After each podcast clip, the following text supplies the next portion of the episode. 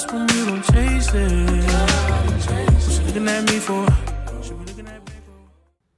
Um, it's it's always good to to be back here with y'all boys, but we have a special guest today, and we're gonna announce you again uh, when we do the actual introductions. But we got a good friend of mine, one of the um, most talented up and comers in the sports journalism game. Um, Delon Noel is here, and so we're we're gonna try to not be complete and total um, words that I cannot say because we're trying to keep our clean rating. But how you feeling, Delon? Thank you all for having me. I'm feeling pretty good. It's been a good day, a pretty chaotic day of football. How y'all feeling? Uh, you know, it's it, football for me on Sundays is always a good time because either way, either, any any way it goes, I'm gonna be happy at the end of Sundays because I know what the lines are gonna bring me. Right? Like I, I expect every Sunday for us to lose by at least ten points. Um, anytime we lose by more than that, it's like, hmm, wow, we didn't play well today. Anytime we lose by less than that, it's like, okay, I see what we're doing here. So So I've been out all day. Like I literally stepped in the house and they got everything ready for, to do the pod. We let the Seahawks score a 51. yeah. A struggling Seahawks. what? Yeah, it's it's. It, I mean, what do we? What, what do y'all want from me here? I, I don't listen. There's. It wasn't pretty. Um, again, you had to know this was coming. You you kind of had to know. It's all right. It's okay. We'll we'll live with that. We'll again knowing that the Lions are going to lose every Sunday makes my life a lot easier. It makes my life a whole lot easier. I, I don't. I'll never walk into a game like, oh man, the Lions they gonna get it done this Sunday. It's like It, it is peaceful. It is peaceful. how much are we gonna lose by? You know, like you know, and, and then on top of that, watching the Rams play, either the Rams lose and the Lions get a better draft position, or Matt Stafford gets a win. I see this as an absolute win either way. Yeah. You know, so there's there's that. But we we like to get into would you rather's. But today, since we have a special guest, we're going to ask a special question to start this pod off. What is the smallest reason that you have broken off a relationship or a talking phase? I know multiple people on this pod are currently in relationships, so don't incriminate yourself too much. Anybody who wants to start this off, the floor is open. You know what? I think I think Chris should start us off here. Well, Oh, you are words that I will not say. But um, uh, I think uh, th- th- I can't believe I'm gonna say this, but s- somebody tried to kill me. wait. I'm I'm We didn't- sorry. What? Chris, this was supposed to be I mean- small stuff. Yeah, that you supposed to broke it off just that like that's a big that's yeah that's a reason. That's a very valid reason. Yeah, yeah, yeah, yeah. That's all I'm gonna say. Somebody tried to kill me, and I'm alive today. It worked out. Um, I but no saying longer that- associate with that person. saying that implies that there's been another situation where someone tried to kill you and you were fine with it. No, no, not necessarily. Not necessarily. Not necessarily. Not necessarily, man. Now wait a minute. Is this But- the situation that we have talked about off air before? Is that the situation that you? Yeah, yeah, yeah. Oh my lord. Oh my lord. We're not gonna get into it no more, but but that's all. That's all I'm gonna say. I mean, Facts over acts listeners, let, let me just tell y'all, please don't be like Chris. Uh, we are glad that he broke it off. We are glad that this was the end of the road for him, but do not be like Chris. Anywho, I'll I'll go next here. Um, so there was a young woman that I was uh, messing with in college, right? And this this young woman, she was cool. I was like actually interested in her, all that, and so um, you know, one night I go over to her crib. We, we you know, we I before we even get into it, I get over there and I see the blue mattress. Now y'all know what the blue mattress means, right? Y'all y'all are recent enough to college to know what the blue mattress is. Everybody knows that, yes? yeah, that's the that's Yes, the sir. two in XLT, right? Yep, it's the twin XL. So, um, but I never knew what that was because I at at NC State you didn't have to live on campus as an athlete as a freshman. So we lived in these apartments that was like technically off campus, but it was on campus more or less. But it wasn't. We didn't have like the the typical setup of like, oh, this is all the university stuff all. So Um, I pull up to Shorty crib and see the blue mattress, and I said, "Yo, like, this was a raw blue mattress, by the way. It didn't have nothing Like, on it. like no no covers on. boneless. How boneless as as boneless as the wings. You understand? It was that. th- I said. So y'all know me. You know, I'm I'm the type of person. If if we associate with each other in any type of way, if we rock with each other in any type of way, right? This ain't just somebody that I'm having relationships with. This ain't like any. If you my friend, if you my teammate, whatever. I'm a, like, what can I do to help you out? So, um, I saw the the boneless blue mattress there, and I, I asked the young one. I said, um, I can you know go to Walmart. It's only like twenty dollars to get some some sheets for this bed. You know, we really I could throw forty and get you like the deluxe joints. You know, decent little thread count. Like that's it's a twin XL. It ain't, the sheets ain't that expensive. And she was like, Nah, I'm good. And I'm like, um, excuse me. and she says, and I quote, "Oh, I like my bed like this." Oh, Now no. at this exactly, exactly. now at this point in time, I did not have a car, and this was about a 15, 20 minute walk away from my apartment. So I'm not gonna lie, we still, you know, we still did adult things. But after that, I immediately called my frat brother, or I texted him and said, "Call me, act like it's an emergency, come scoop me." I'm out. of here. I'm out of here. And after that, that was that was pretty much cooked because it wasn't even that she had the blue mattress. I was cool with that. It was the fact that she did not want to have I don't- sheets on the blue mattress. That was just like, nah, this is it. Oh, I got a better don't- story. I can replace my past story too. Gibbs, I don't think that's too crazy though. I would have done the same thing. I'm gonna just tell you that that that listen. No disrespect to the young woman if she's watching this, but and, and no disrespect to anybody from the two five that's watching this. But that was instantly a moment for me where I said, "Oh no, oh no, no, no, no, no!" If I see a two five Eric two five two pop up on my phone in these days, no sir, no sir, we have nothing to talk about. That's uh uh No, I'd rather hear from the people that are calling about my car's extended warranty. Anywho, uh, Joshua Delon, feel free. Was uh Chris, go ahead and go ahead and uh fill us in. All right, in, I got a I got a better story, Yeah, man. I'm I'm I'm I'm a just because that was extreme. I didn't know he's doing little little. Okay, so little little. So I met this girl. Uh, any of y'all that's familiar with uh, Detroit Club Fame in Hamtramck. Do not go there, please. It's not safe. Okay, it's not safe at all. Do not Ain't safe do- after please- eight. Do Don't not go there.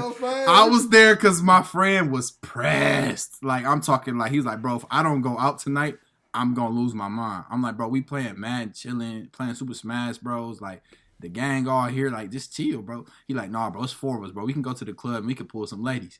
So I'm like, all right. So this lady, this girl I met two weeks before this event at Club Fame, I was already talking to her, right? She didn't mention a lot of details about her life. So, you know, I see her Club Fame. I'm like, oh, what's up, so so so. You know, we talking, chopping it up. It get to that point in the night, you know, after 2 a.m., it's like, uh, you know, what's about to go down, you know? So it's like, so I I slide, I'm like, you know, I could drop them off and, and spin the block, be right down your way, you know? She like, all right. So I pull up. She like, oh, you can't come in yet. I'm cleaning up. I'm like, okay, maybe she's just trying to make the bed or something real quick. I sat outside for 35 minutes. Like I went to got some food and came back, and I was still Wait, like, wait, she was like, you sat outside in Detroit at 2 a.m. for 35 listen, minutes. listen, give, give. No, you know me. You know me. I said, how long you need? She was like, maybe like 20 minutes. So I was like, you know what? I'm just gonna go to Coney real quick. So I went to Coney on Eight Mile. Then I spun the block, pop back up. I'm eating the Coney. She like, all right, you come in. So I'm still, I'm like, let me finish my Coney. I don't want to go in there eating the Coney, burping and all that in front of her. So I finish my Coney. I finally go in 45 minutes later, bro. Then I go in, you know, adult things happen. We did, we did, but I fell asleep, which usually I would never do. I would get in the car, go back home, fell asleep. I hear a knock on the door when I wake up. I'm like, oh, just your man or something? Like, what's going on? So then I then I then I instantly just grabbed my stuff and was about to get ready to get up out of there out the window or something. And she was like, no. And she opened the door. She got a whole kid. She ain't say nothing about nothing about a kid. I'm like, what what's going on? Like you, you didn't think I, I should know that it was a kid in the house? Like, you know what I mean? Like you just you just you do this on a regular or something? It's like, no, this ain't like the third time. And instantly I was like, you know what? If I go to Club Fame, I'm just gonna hold up the wall because I don't want nothing to do with nobody in Club Fame at all. Like at, at, at, at all. But see, that's that's not a small Chris. Yeah, that's not a are small supposed thing. To be little thing. Somebody tried to kill you, and somebody hid the kid from the world. Like this is yeah. The, the line, I don't got nothing small. What's what? I see, Chris. I see you living life like a movie out here. Delon, what's yours? What is the smallest reason you broke it off with just like ah, that's it. That it. That's enough. Honestly, I have a really like low tolerance for people, but I don't know. I've been in this kind of phase of trying to give like artsy guys a chance. So when I was seeing this one guy and he came over, it was Sunday, so of course I was watching football. So when he came in, he was like, "Can you turn this off?" And I just got really offended because everybody knows that football is just like what I live and breathe and eat. So just like ever since that conversation, like I asked him why, and he's just like he wasn't in the mood to hear it or see it. And so yeah, I just lost all interest after that. Because what do you mean? Like it, mm-hmm. I, I was offended as if my son was out there playing. My team wasn't even playing. I just uh, I just knew it wasn't gonna work after that. Miss Sellers, Miss Sellers, Miss Sellers, Miss Sellers. You said bro gotta go because he said no to watching football. Now I didn't kick him out in that moment, but conversation did start to dwindle after. That's fair. And That's in fair. your defense, it's kind of hard for me to imagine him saying that with any like amount of bass in his voice. Hey yo, Hey, yo, you that- silly. That's tough. That's tough. That's tough. Like, again, I Chris, we need to like work on like your like dating skills and all that because I don't know how you have come across these moments where somebody tried to kill you and somebody had you waiting outside for thirty five minutes and there was a kid somewhere in the story. Like those are both very big things. I'm sorry if I pull up to somebody's crib and there's a child that pops up. No, but the thing is, bro, I, she didn't say nothing about the kid when I walked in. Nothing. It was just like she just walked in like it was just normal. Like I noticed the second bedroom, but I was like, I'm not about to go on her. Maybe that was second just the bedroom. bounds of the that was the bounds of the sneaky link. You supposed to just be in and out. But the point where your kid come wake us up at six in the morning. Maybe you wasn't supposed to be there at six. You know what? I wow, y'all are y'all are something else. Y'all are something else, and, and Chris, I, I may still want you arrested. I'm gonna just be honest. I'm gonna just be honest. Um, But um, her too, but you know, you first. Anywho, um, what's up, y'all? I have a seat. It's your favorite hour of the week with the Facts Over Acts. We got the master of the mix and master, Josh Guyton in the building. that is I. We got the money man, Mel DePlan, Chris Allen in the building. Right here, right here. And then you got the little old MC, that is me, Kenton Gibbs. And of course, we have our very ever so talented guest, Delon Sellers, in the building as well. How you doing, Delon? I'm well. Thank you for having me. No problem at all. Well, we know that you got uh, a lot of your start in this business in HBCU sports. You are a very proud alum of Bowie State, um, a very illustrious, historically black college in the state of Maryland. So, with that being said, is Deion Sanders good for HBCU sports in your opinion? And we'll we'll let you start this thing off since you have the most intimate knowledge of it. Now, I will say I'm glad that you asked this question because it gives me a chance to just fully, you know, I guess kind of walk back something that I initially said. I did not think that he was going to be good for Jackson State or HBCU football initially, just because, you know, he can be showboaty and it seems like he wants attention more on himself rather than the program at times, like the whole thing that was going on with the coach Deion thing. Call me coach, don't call me Deion in the walkout. But mm-hmm. since then, what he's been doing for the SWAC, for Jackson State, for that program has been astronomical. It's amazing. So I think he is doing amazing things for not only Jackson State and SWAC, but HBCU football and sports in general. You know, I think that the most interesting thing about that, and first of all, let's say that, let's start here. On Facts Over Acts, we are perfectly fine with changing the tape once new information is introduced. Okay, well, you are not bound to. Oh, I said this person was going to be bad, and so they bad forever. The the fact of the matter is, I agree with you. And the the moment with me that I was like, oh my god, here we go. Here's the mess with Deion. Was the uh, the moment where there was a uh, alleged theft out of Deion's office during Yes. the game. Yeah, That was like- theatrics. It was what, and I don't think that was what third game, second, third game. It was like, bro, what is this? And so A lot. Exactly. And to see where things have gone from there, I mean, listen, who would have guessed that everything would have gone the way it was as far as him winning the SWAC, as far as him having the SWAC be on TV as much as it is, as far as him uh, having, you know, just a lot of viral moments with um, talking about how much he appreciates the SWAC and appreciates the players, as well as many other former pro football players joining on or former NFL coaches joining in to coach HBCUs. You got uh, Marvin Lewis at Grambling State. Eddie George is at Tennessee State, is it? Or what?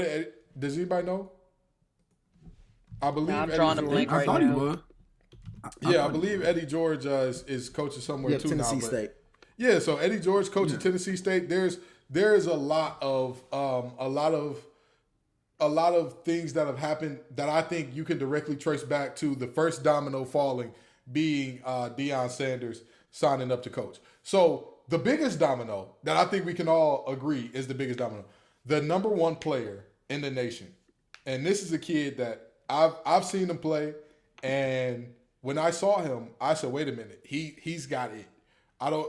We we know that you can't quantify what it is, but he has it. Not only is this kid Travis Hunter bigger and faster and stronger than everybody. Well, not stronger, but he's bigger and faster and quicker than everybody else. His ball skills and ability to play that thing in the air and make things happen when he has it in his hands are just otherworldly. And somehow Deion got him to flip from Florida State, Deion's alma mater, to Jackson State. Delon, what does that mean for HBCU sports? What does this mean uh, going forward for HBCU sports? it can mean a lot if people see that sometimes it's worth just not not just jumping in for that you know instant gratification sometimes you can just jump in and play the long game and see what will come from what you do with that program so i feel like a lot people just go to the big name schools because they feel like they're assured that they're going to get that tv time they're with the big name coach this that and the third but now when we have schools like jackson state that are starting to get more of that tv time not just ESPN Plus. They're on actual ESPN. They're getting regular season games on there, bowl games on there. You have Coach Prime there as well, and he's getting all of the recruits that he's getting in. People are starting to see that you can get all of those accolades that people were pulling for from the big schools, and you can still have that HBCU experience, that HBCU love, not have to deal with some of those other things that you deal with at the uh, other schools. So I'm really excited to see what can happen, but it ultimately is going to fall on athletes and how much faith they have in themselves to go into a program that doesn't have that big of a spotlight. Absolutely. And and by the way, Travis Hunter is the highest uh, rated player ever in modern recruiting history, which modern recruiting only dates back, I want to say, twenty some odd years to when rivals started doing their rankings. But he's the highest ever in modern recruiting uh, to uh, to sign to an HBCU. Uh, so with that being said, I I'll say this. I think that it is a great thing for HBCUs, and what I don't want to happen, or what I want everybody to understand, is Travis Hunter is only one player. So what I see so often, because let's just call it what it is, let's call a spade a spade. There were a lot of very racist people frothing out the mouth when he uh, decided to commit to Jackson State. That's just the reality. There were Oh, a yeah, it lot of people. nasty. Oh yeah, oh yeah. They were talking about this young man, called him everything but a good Christian. Uh, Doug Gottlieb, in particular, talked about um, everybody had everybody is rooting for a young man making a bad decision, and then went on to talk about the lack of funding at HBCUs. But it's it's a lot like when Oprah said, "Were you silent or were you silenced?" The same thing can apply to HBCUs. And are HBCU do HBCUs lack funding or have they been intentionally underfunded? Because anybody tell me the last time uh, a Power Five school has had to sue their state to get their proper endowment. And As opposed you already know, I, I can go on and on about that as, you know, Maryland just settled with the Maryland HBCUs, but it's just something that people always like to bring up, like you said, but never want to look at the deeper meaning behind it. Like, okay, they may not have the the funding and they may not have the facilities. That's if I could take a shot for every time people talk about facilities at HBCUs, I would probably black out. Like I would be blackout drunk because that's all people ever say But it's just like, okay, but why don't they have those facilities? Because they don't have that endowment. They don't have the boosters. They don't have all of those things that go into getting those facilities. It's an unfair matchup at the end of the day.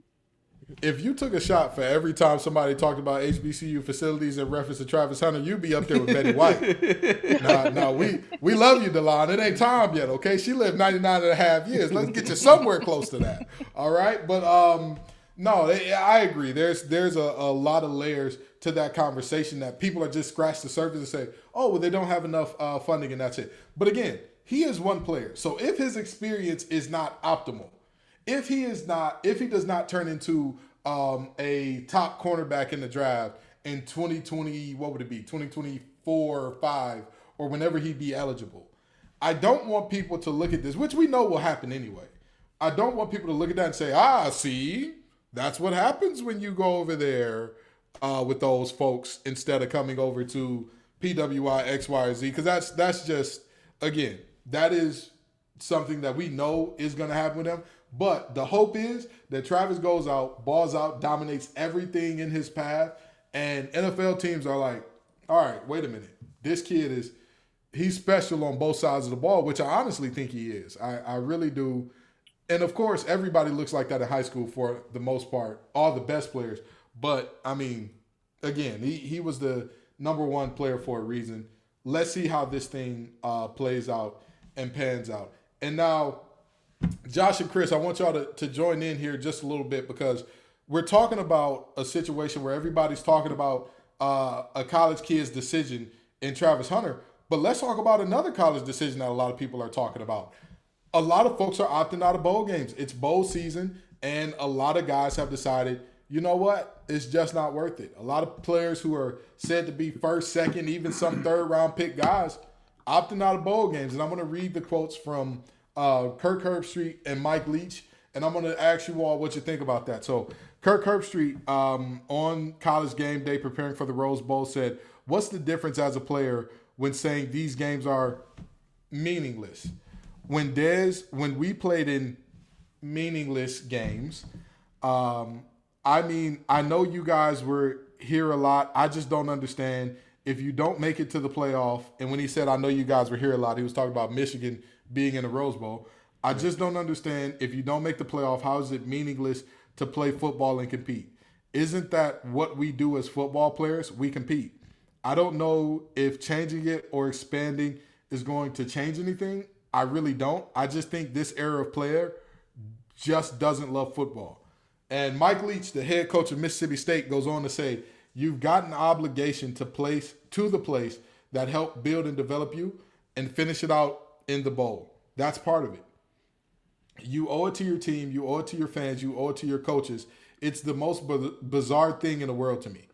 Somebody says, Well, I can't play one more game. They think they're going to have a storied 10 year NFL career and then they can't play one more college game. Well, that's ridiculous. I mean, guys will go to the NFL, they'll make the Pro Bowl, and then they'll play in the Pro Bowl. It's one of the biggest absurdities that I've that I've seen, and it's selfish too. So, Chris, Josh, what do y'all think about this? What what what's what's your thoughts here? Um, so I think the quotes that you just read are coming from uh, a old head in sports perspective, or really just an old head in general perspective, because um, from that era, a lot of people have loyalties to. I got a loyalty to this school. I have a loyalty to this ob- obligation. I have a loyalty to this job to the point where they will be um irrationally faithful to a place because they felt like it did something for them.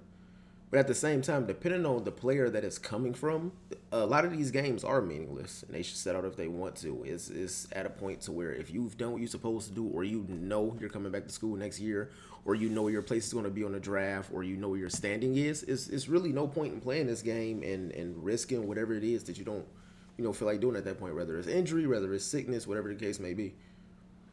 Mm-hmm. Mm-hmm. Chris, what do you think about these opt outs, man? Man, I think it's bad. Bad for business, bad for the player and all. Um, it's kind of putting them on a pedestal. And I, I wanted to make a comment, but Delon was she was speaking the good stuff on the last segment. How Deion, he actually kind of to me when he makes comments like "call me coach," he's instilling discipline to me. I haven't had one coach that hasn't corrected me when I call them their first name and told me not to, it hasn't told me to call them coach. They was like, call me coach so and so. Don't call me, you know, like we we don't we don't, we friends at the end of the day, but I still want the respect that I'm the coach, you know. And mm-hmm. I feel like it's kind of like they just really don't have no no guidance. They just kind of just like I'm too good. I'm I'm above playing in a bowl game. It doesn't matter. However, if you watched that Rose Bowl yesterday or Saturday it was, you watched that Rose Bowl. Yeah, yesterday. You watched that Rose Bowl. Ohio State was missing four guys, I believe, and Yeah. it was ugly to start that game. It- they almost scored hundred combined points. I know foot football scoring is exciting, but when you have one receiver get three touchdowns, that's a sophomore, that adds to his resume for playing in a game that quote unquote didn't matter. So to me, those guys that are third round picks, you're not even, you know what I mean? You could you could add to your resume and go crazy in one of those bowl games. I mean, to me, it's just why you feel like you above playing in a bowl game. I just don't get it. It's amazing to me that Chris calls me and Josh AARP and he breaks out the old school tape. I can't believe it. Delon, what are, what are your thoughts on uh, players opting out of bowl games and Mike Leach and Kirk Herbstreit's comments? You know me. You know I'm the the revolutionary. Absolutely. I'm all all for it. Like That's why we had to get you on after bowl season. That this right here. Go ahead. I absolutely. It just it's insane to me for them to sit at the table. For me, you know, I try to look at it from the journalistic perspective as well. So for you to have that opportunity to sit and comment on these players and, and these teams, and you sit there and you go off on these subjective tangents about, oh, well, back in my day, well, if this this isn't your day anymore, for one. Two, I applaud like the millennials and Gen Z for thinking outside of the box and looking at how players were treated and are treated. And they're saying, you know, no, I'm not doing that. I'm going to take care of myself because nobody else is going to take care of me. That's how I see it. So even if they don't agree with what they're doing, for them to use their platforms to kind of look down on them was just kind of disingenuous to me. You know, feel how you feel, but don't don't rag on them like that in in your position. I I didn't like that. Yeah. It it is flatly amazing to me, and I tell people this all the time. Folks just don't want to pay attention. If you follow the money, it will tell you what's going on every time. Do y'all know what percentage of bowl games ESPN had? Like where what percentage were ESPN uh were on their different channels and platforms? Damn they're all of them, I'm sure. It had to be all except all except one. One bowl game. The Holiday Bowl was the only bowl that was carried by Fox Sports. The only one. Duh, they're saying the best player should play. A duh, they're getting money off that.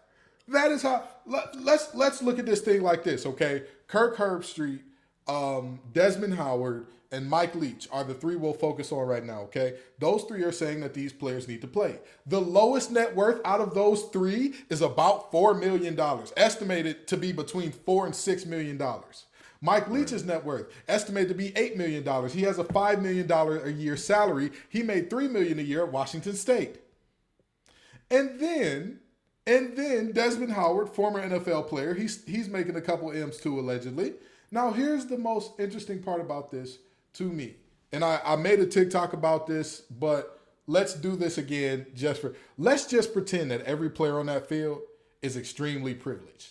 Let's just say that they all come from rich families that when they as soon as they graduate or as soon as they decide, hey, I'm done with college, their parents give them a half a million dollar or a four hundred fifty thousand dollar house and a fifty thousand dollar car. Okay, so that's a half a million dollars worth of assets, right? Yep. Do y'all know how much the average first rounder was set to make per year last year? Which actually was a down year because uh, their pay scales went down due to COVID and lack of uh, marketing money. So, do y'all know how much they stood to make per year? Approximately 4.5 million. That's if you're a first rounder, you're set to make approximately 4.5 million a year. So even if your family is dead rich and was like, "Hey, bro, here you go. Take a wonderful house, take a wonderful car. You you you're starting off life with half a million dollars in assets. Take all the stocks and bonds in the world to give you this amount of money. You're still increasing your value, your wealth by 9 times over just because you've been deemed a first rounder. That's that's the mm. reality of what mm. we're looking at here.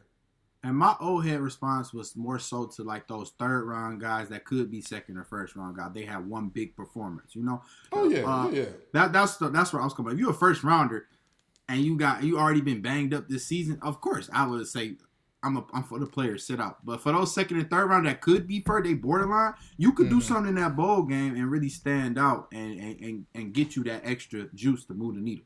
And the That's my- crazy and the crazy thing about it is Matt Corral gets injured in the bowl game, and it looked like it was minor. It didn't look like it was anything too serious that it was going to crazily affect his draft stock. But if you all are old enough and enough in the football to remember, Jaylon Smith was a once in a generation linebacker. And then in the uh, Tostitos, I can't remember, Fiesta Bowl against Ohio State, his knee planted into the ground and his leg bent in a way. It, it wasn't doing the Fabo man. I'll just tell you that. It was the exact opposite. And he was never the same player after that that he was before it. Or you look at Jake Butt of Michigan, one of the best tight ends in the nation. Boom. He got hurt in the bowl game. Look what happened.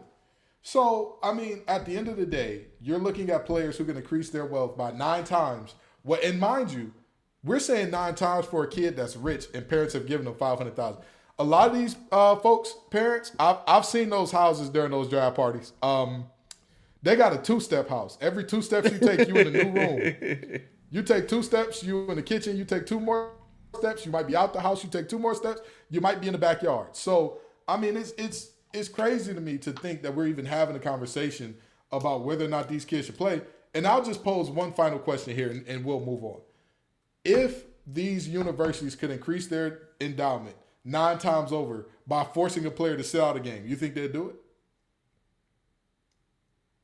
If these coaches could guarantee their contract to grow nine times what it is now by sitting out one player for one game, they already knew, like, hey, I've mm-hmm. already put myself in position. All I got to do is sit out this one game.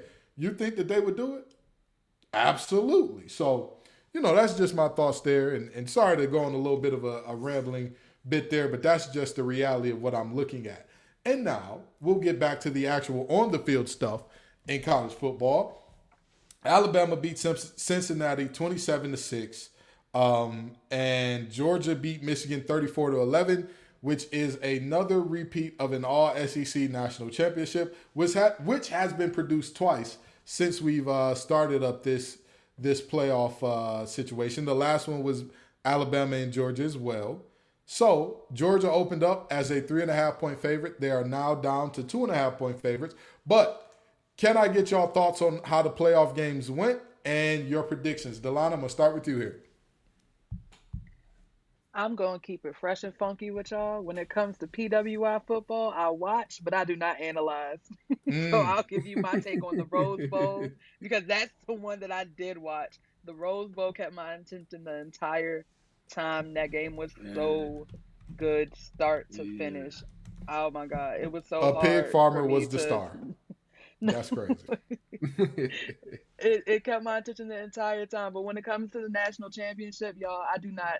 I just hope both teams have fun. I, I don't have a dog in this fight at all. I, I understand completely. You you know that's see that's how you know um, Delana's gonna be a great parent if she chooses to be when that time comes. Because what do all parents say? The all the parents that's not super overbearing say, "Hey, I just hope you go out there and have fun. Okay, Yeah, have, have, fun. have fun. Do your best. Be safe. Yes. Just Yep, have fun and come there. back to me in one piece. That's what my mom always used to say before games. Have fun and come back to me in one piece. Fellas, what are y'all thoughts on the playoff games and the national championship?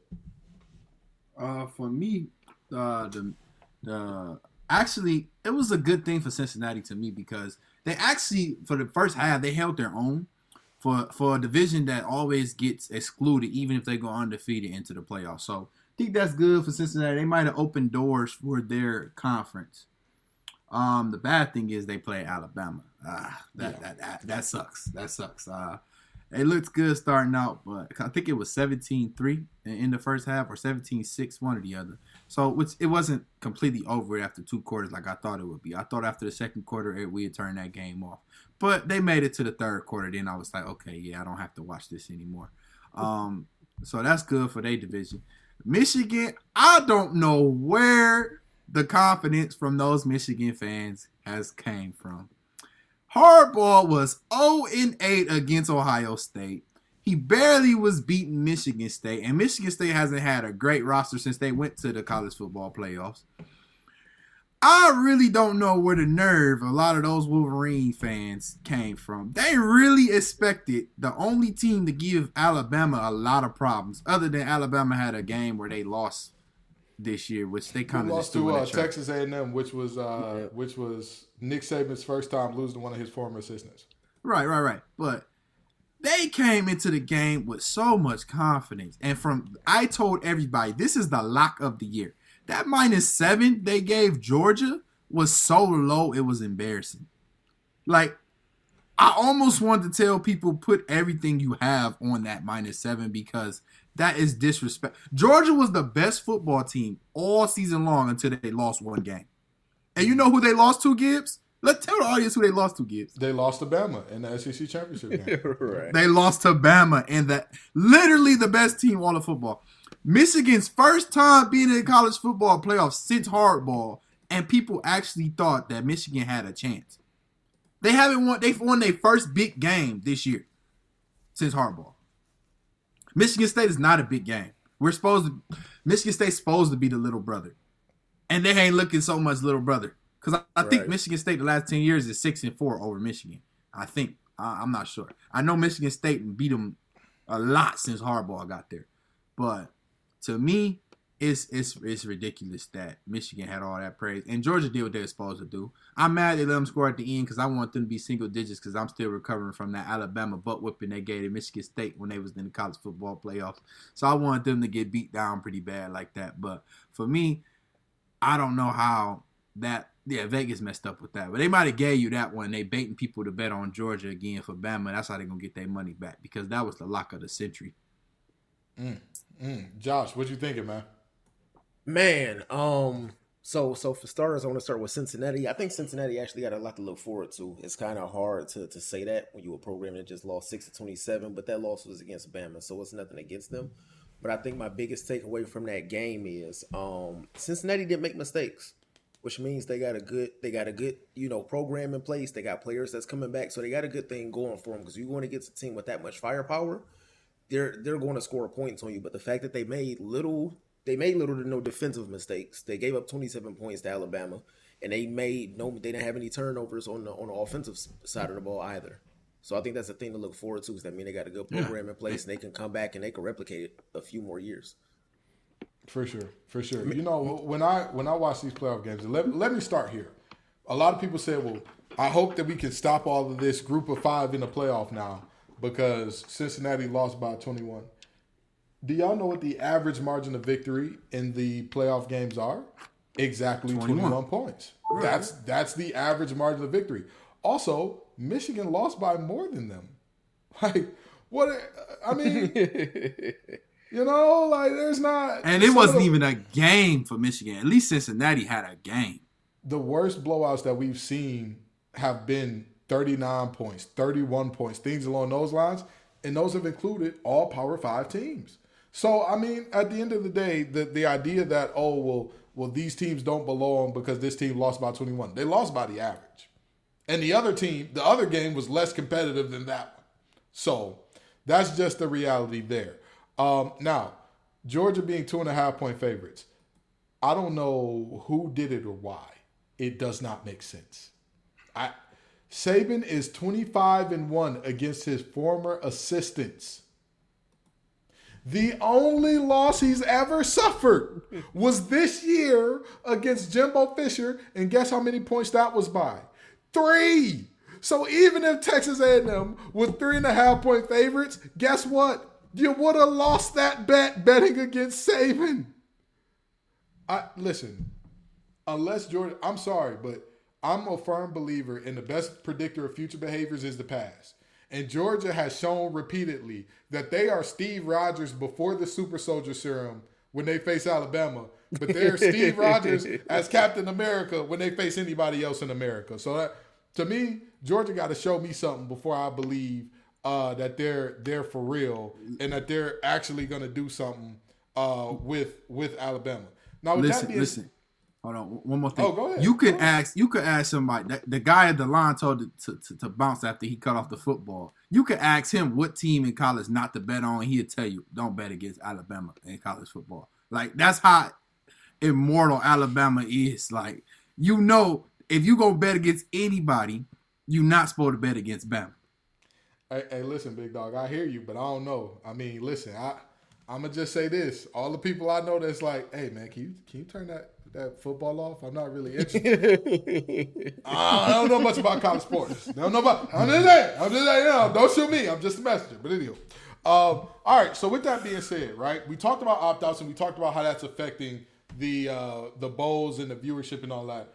Uh, so with that being said, which actually the opt outs haven't affected viewership as much as people think because these bowl games have been the highest rated programs on these days, whichever days they run. So very interesting thing there. But anywho, with that being said, uh, do you all think that expanding the playoff is a viable solution to the opt outs? And and would that be something that you would even want to see with what we're currently seeing out of semifinal games? Uh, for me, I don't want to see it. Uh, I used to want to. I probably said on the show I want to, but when I did a deep dive into it, that means college football is going to extend to almost the end of February. If you put eight teams, because they only can play one game a week, they coming back from the holiday break most of the time. You see, they the te- the the playoff game was played on the New Year's Eve, and then the game's not to the tenth. So that means you have to wait two more weeks because it'll be two more two more games that have to be played to the championship. So to me, it's just drawing out the season. I mean, at the end of the day, you know who's gonna be there after you have the four teams make it and they get voted in. Right. I think they could increase the voters in it. Maybe that'll sway the tide a little bit for those Power Five teams, and even some HBCU teams because they don't get enough uh, credit. Because a lot of HBCU teams had great season this year, not where they could be in a playoff uh, college football playoff yet, but they, they, it's going to come. You see more top guys out of high school are coming into the HBCU field. Um, but if you add more voters uh, and diversify the voters, I think it'll change it enough where you don't need to extend the playoffs to more teams. Well, we're we're just now seeing some FCS, uh, some FCS HBCU. So I mean, you could be on to something with that because we've seen teams climb up out of the FCS into FBS, and when you get to the FBS, hey, it's up from there. It's it's it's all you. It's on you to uh, whether or not you can get to a national championship. So, Josh, what are you thinking, man? Is is expansion the way to go, or is it like, eh, Um, kind of ex- fools expansion wouldn't solve the issue. It would actually just be making it worse because we'd just see an extended version of what we're already seeing. Like I agree with Chris, it would just uh, drag out the season way too long. People would be playing later in the year. Um, and from what we see now, wouldn't be a lot of parity as far as the teams go. You know what teams you're going to see going into it. You know who the number one seed is going to be. You know how how the the seeding is going to work pretty much. So it's just extending the issue that we already have, and it wouldn't be a solution to the opt outs either because the you know what I'm saying. It it would these same players that's opting out this year because the playoffs have been extended. That's not going to be a reason for them to say, "Hey, let's go ahead and play." They're going to opt out regardless of of how the playoff is currently structured. You know, I my my thought is this. I don't believe that the playoffs should be I believe that the playoffs should be expanded, but not for parity reasons. At the end of the day, if you look at the playoffs, if you look at uh, what the FCS has, right? They've got a true playoff format that like a ton of teams get in and all that. But I mean, all right, so let's let's run down their last let's run down their last 10 champions. Uh, Sam Houston, North Dakota State, North Dakota State, North Dakota State. James Madison, North Dakota State, North Dakota State, North Dakota State, North Dakota State, and North Dakota State. Like that's it is what it is. I mean, you can you can bring in all the teams you want, but you're not the best team is going to be the best team. Um, I think that the playoffs should expand though because everybody keeps talking about UCF had their year where they called themselves national champs, and the group of five is always talking about well, well, we need to get into the party and we need a shot. Good, give them the shot. Give them the shot. Give everybody the shot to do what they got to do. I think expanding out to maybe eight, maybe sixteen. Mm, I think eight. I think ten would be the ideal number uh, for this reason. Ten gives you the opportunity to put in every conference champion if they are inside the RPI top 25 or 35 and anybody who's not gets replaced by an at-large bid as well as two at-large bids. I think that that's the way to go, and it gives everybody a shot because, granted, yes, most years again it would be Alabama winning it, just like in the FCS. Most years it's North Dakota State every year, but at the end of the day, Nick Saban is not a once in a generation coach. Nick Saban is a once coach, period. We're, we're not seeing another Nick Saban for a very long time. Like, for those of you who don't understand, Nick Saban took Michigan State to a Sugar Bowl when they were like virtually irrelevant when he got there. They lost to Nebraska by like 60 points in one of his first games there. And that was when Nebraska had Tom Osborne. They were like amazing. They had Lawrence Phillips and all that. They they were unstoppable. But you go forward from there and you say, well, what did Nick Saban do after Michigan State? Where did he go next? He left for LSU, where he won a national championship. Well, where did he go from LSU? He left for the NFL, where he figured out very quickly this is not for me. These players do not do what I want them to do. When I yell at them in a certain way, I'm out. Then, after he left the NFL, he went to Alabama. What did he do at Alabama? Oh, yeah, what he's doing now. Championship after championship after championship. That's not going to be forever. Parity will We- come we- again. We did see one one coach try to do it, but it's a different story for a different day. Who? Who? Uh, I'm I- he not he not nowhere in the stratosphere as Saban, but Urban Meyer definitely tried to try to try to try. So Urban Meyer, Urban Meyer has been close, but again, look at Urban Meyer right now. That man Yeah. is nuclear. Would you want your program to be anywhere around? The the biggest thing about Nick Saban is the winning. The next biggest thing is he's winning, and nobody can like find anything to say about him. It's like, oh, Saban's terrible for this reason. Urban Meyer, you can't find three people with good things to say about the man. like that's just the reality. So I mean, again, Nick Saban is not once in like a generation. Like, oh yeah, in ten years we'll see another coach that runs college football like this. No, we won't. No. No, we won't. When he retires, college football should be thankful for it. Everybody else who won the championship, y'all better, y'all better be thanking your lucky stars because that's that's it on that. Um, now we named this episode after all the folks having meltdowns, and we gotta we gotta talk about this before we get out of here.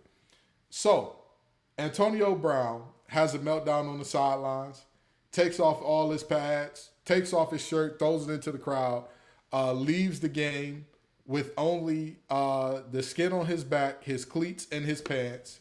And um, in the Rockets locker room, Chris is wearing a Rockets shirt right now. How gracious of him to stay on topic here. Uh, the Rockets also had a little bit of a meltdown in their locker room. Uh, as Shams Charania reports it, after the Rockets, uh, after Rockets assistant John Lucas called out multiple players, including Kevin Porter Jr. and Christian Wood at halftime tonight versus the Nuggets, Porter had a heated exchange with Lucas through an object and promptly left the arena, and Woods refused to sub in in the second half. Woods was benched to start the loss to Denver after missing a mandatory COVID 19 window. Lucas put uh, Lucas called out the entire team at halftime and focused on Woods' effort level, and Porter had a heated exchange with the assistant and then drove out at halftime. Which meltdown do y'all think is worse? Let's let's start there. Which meltdown do y'all think is worse? Um, I'm at to go with Antonio Brown on this one, just because I think we can pinpoint where the Rockets meltdown came from. It's just a ma- it's just a symptom of losing. We you know if you play organized sports at some point, you know it doesn't feel good to lose. So I think it's just a culmination of things that was brewing in that locker room that just came to, to the forefront in the wrong way. Antonio Brown, I think that one is worse be, uh, because it's only worse because we don't know the basis of it or we don't know exactly why that occurred. It could be as simple as he was sick and you know he was sick of the team and wanted to walk out. It can be something that had been brewing over time. It could be something mental health related, and we're not aware of that. So I think I think that's the biggest issue. Okay. All right. Chris, which one you think is worse, man? I think Antonio Brown's was. Uh, that's that's Sunday during Brady's game when you know everybody watching, especially since they were struggling against the Jets. And the Bro fact said that he Brady's game. Lord Jesus, I'm too. I, I'm serious. Like, I mean, you know, everybody go to they they, they pray wrong. on Brady's downfall, or either they want Brady to win. So you're gonna see most of the odds on that game. But anyway, he took his jersey off, walked off the field shirtless, Mm-hmm. threw up deuces, then posted on Instagram a Super picture of himself and put the caption as Super Gremlin. that is a six year old temper tantrum. Yeah. Anybody that don't know, just li- listen to the song by Kodak called Super Gremlin and just listen to the lyrics. It's a good song, got a catchy hook, but the things Kodak says in there is just so disrespectful. Uh, Gibbs don't like the song for this one line. I'm not going to repeat. It just know it was something fake, and they still ate it anyway.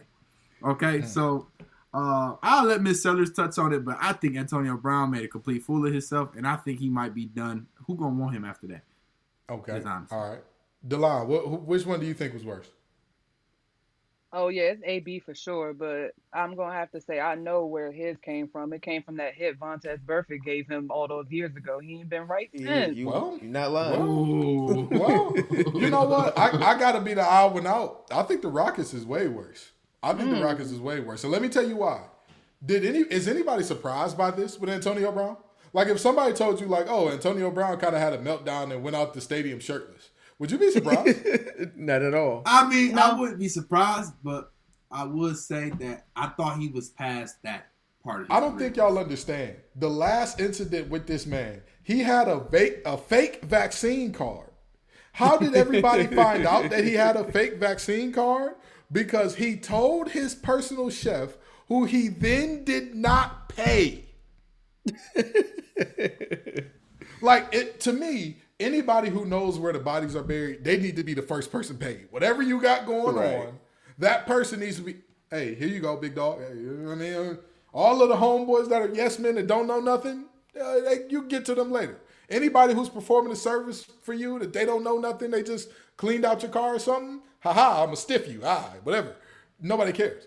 The people who know your worst deeds, he was barely hanging on the team by a string, and then that happened. So, to me, I mean, with Antonio Brown, we all knew this was coming.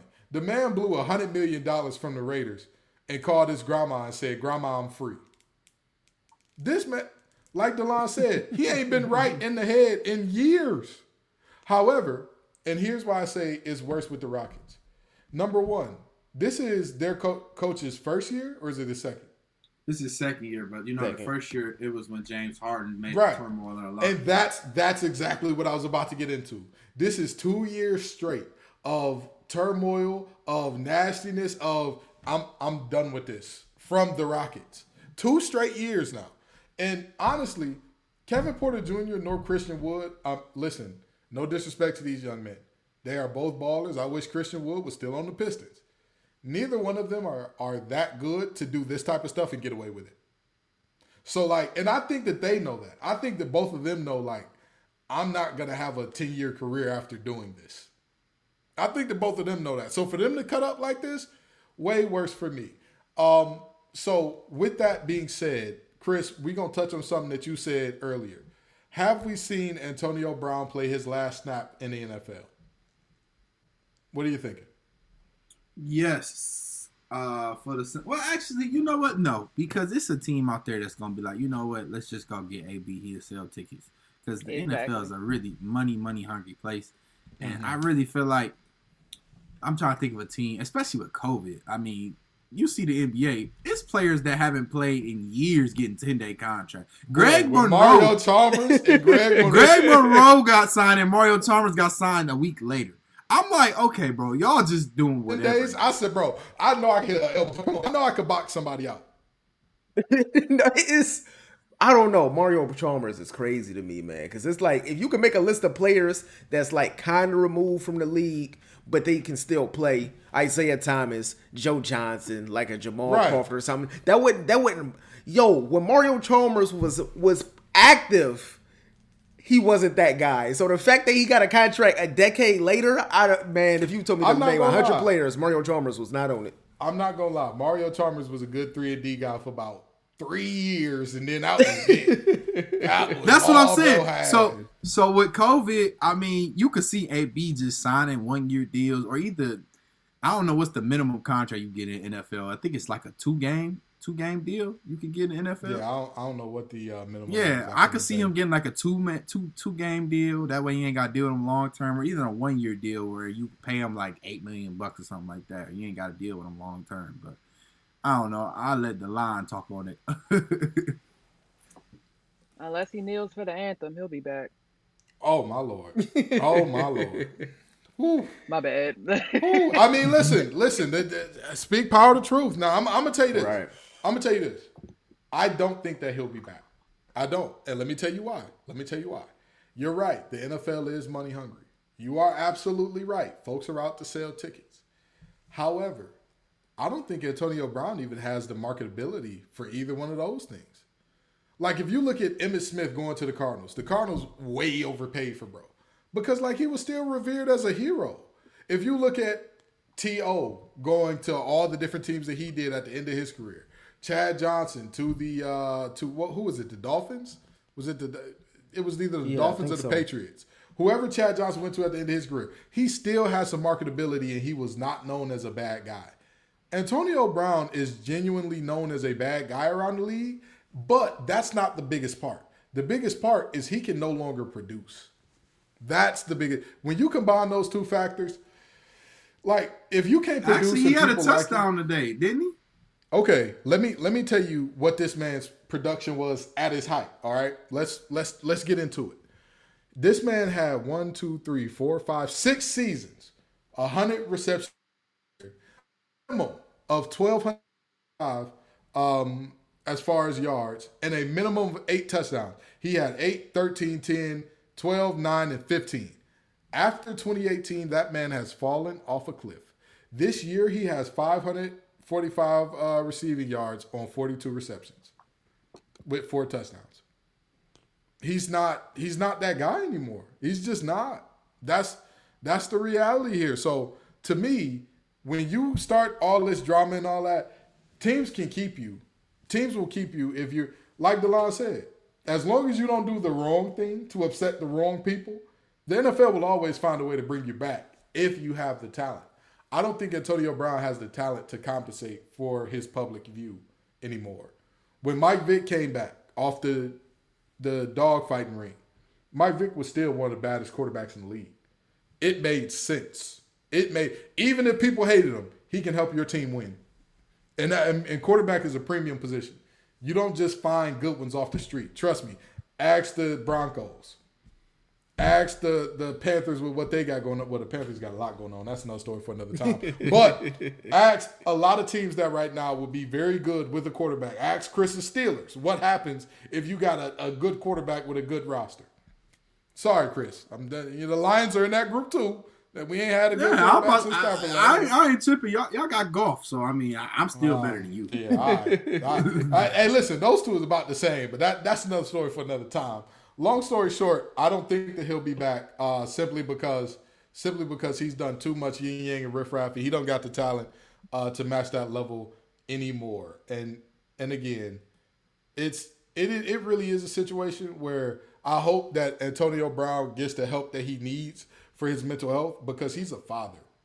Like Right. at the end of the day, there are little ones that you are directly responsible for taking care of, and um, so yeah, I hope he gets it together from that angle, and that's that's all I got to say about that. Um, thank you all so very much for coming out. We appreciate you every single time. Thank you, Delon. Can you tell the good folks where they can find your work? Yes, you can find my work on my website, delonnoel.com, D E L L A N N O E L L E, and you can follow me at that same handle on Twitter and Instagram. Be careful on Twitter on game days.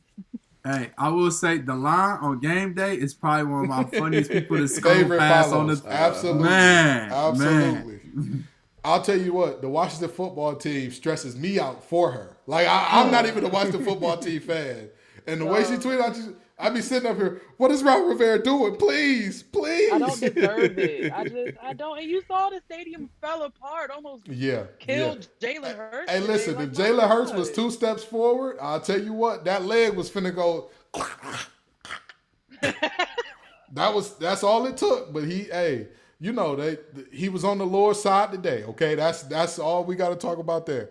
Anywho, we know y'all tired of us talking about meltdowns and stadiums falling down and all that good stuff. But come on back next week and the week after that and the week after that. Peace and love, y'all. You